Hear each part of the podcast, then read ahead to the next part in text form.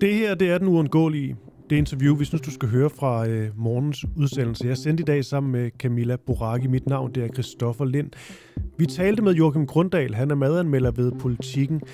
Det gjorde vi, fordi vi har fokus på denne her restaurationsbranche, især i de her high-end miljøer, altså toprestauranterne, topkokkene, hvor meget tyder på, at fysisk og psykisk vold har og til del stadig er en del af hverdagen.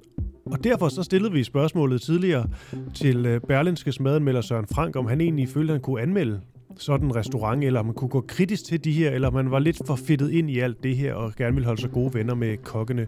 Samme spørgsmål stillede vi Jørgen Grunddal i dag.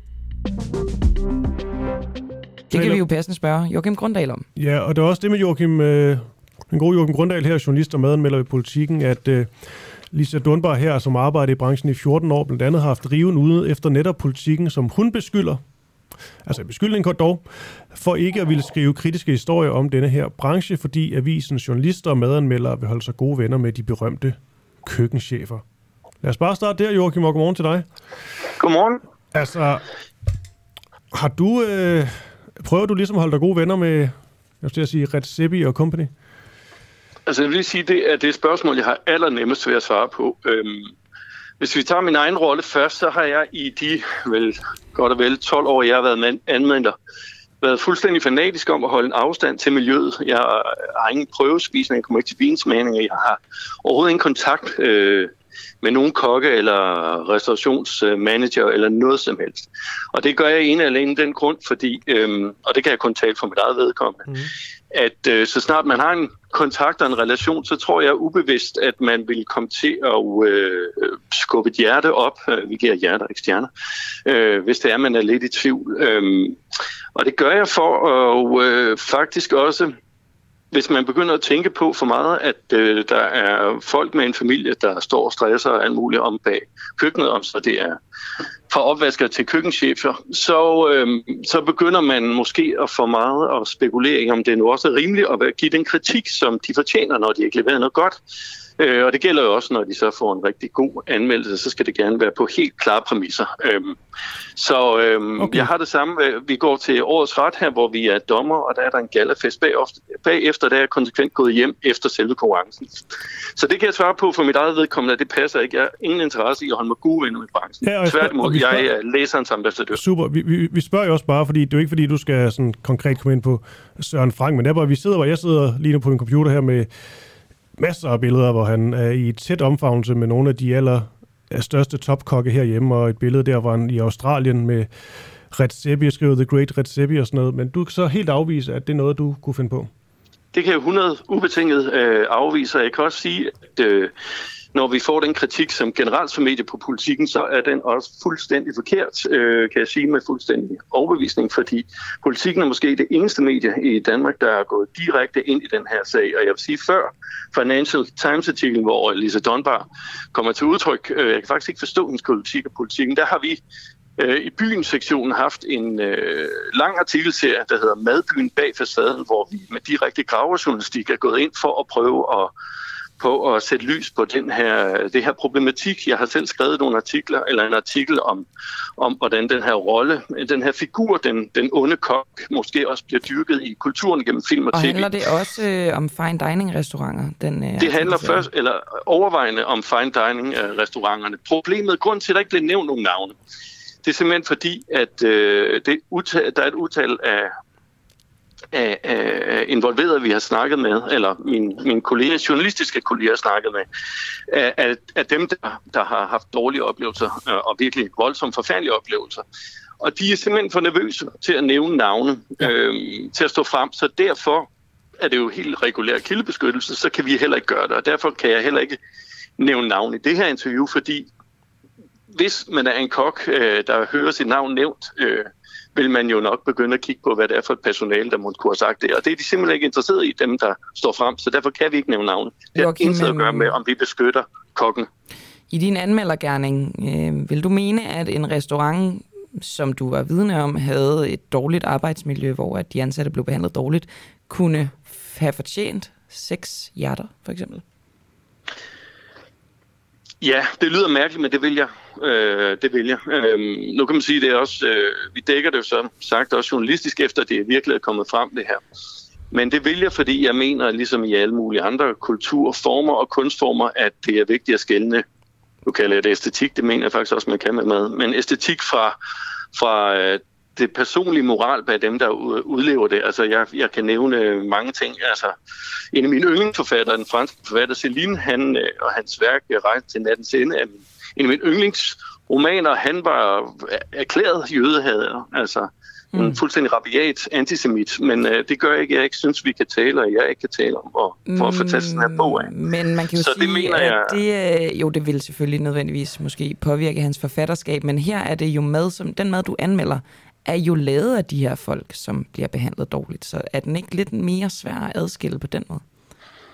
Mm, nej, det, det synes jeg faktisk ikke, fordi der er ikke noget... Hvis jeg først begynder at se ind bag facaden og øh, lader det påvirke min anmeldelse, så er det ikke en anmeldergerning mere, jeg bedriver.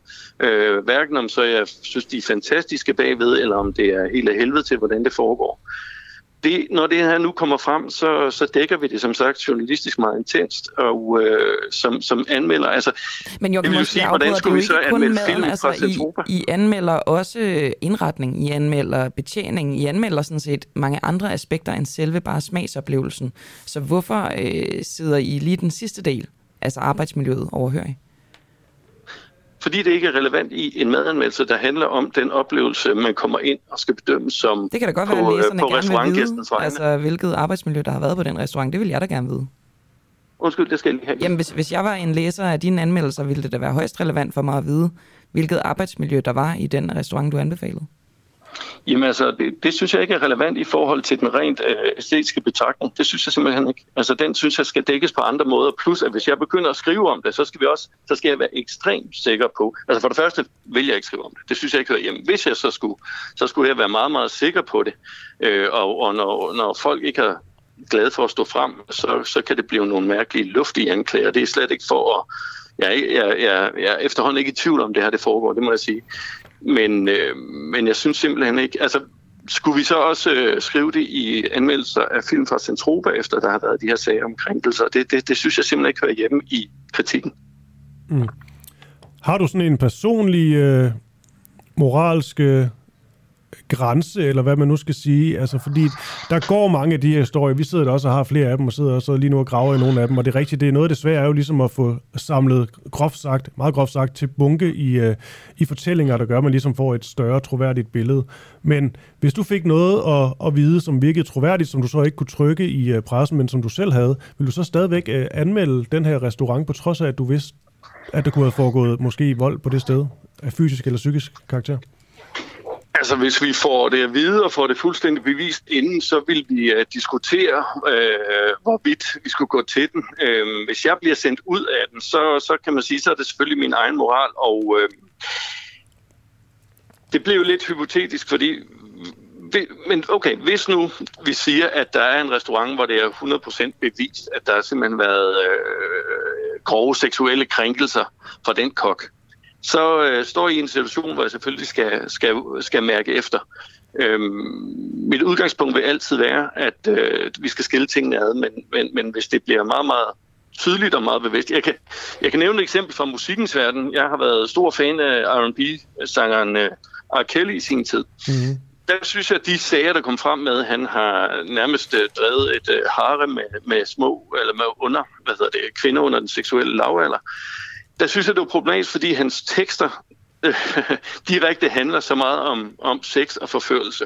Der begyndte jeg faktisk at have et problem med at, med at lytte til den. Så, så, så, øh, okay. Så der er selvfølgelig en grænse, man kan nå på et tidspunkt, men i udgangspunktet vil jeg altid sige, at øh, jeg skal holde mig fuldstændig væk fra, hvad der foregår basaden, bag facaden, når jeg skal fungere som kritiker. Fordi ellers så begynder jeg i hvert fald at sige, så får jeg svært ved at forsvare at være kritiker. Okay, lige så sidste spørgsmål.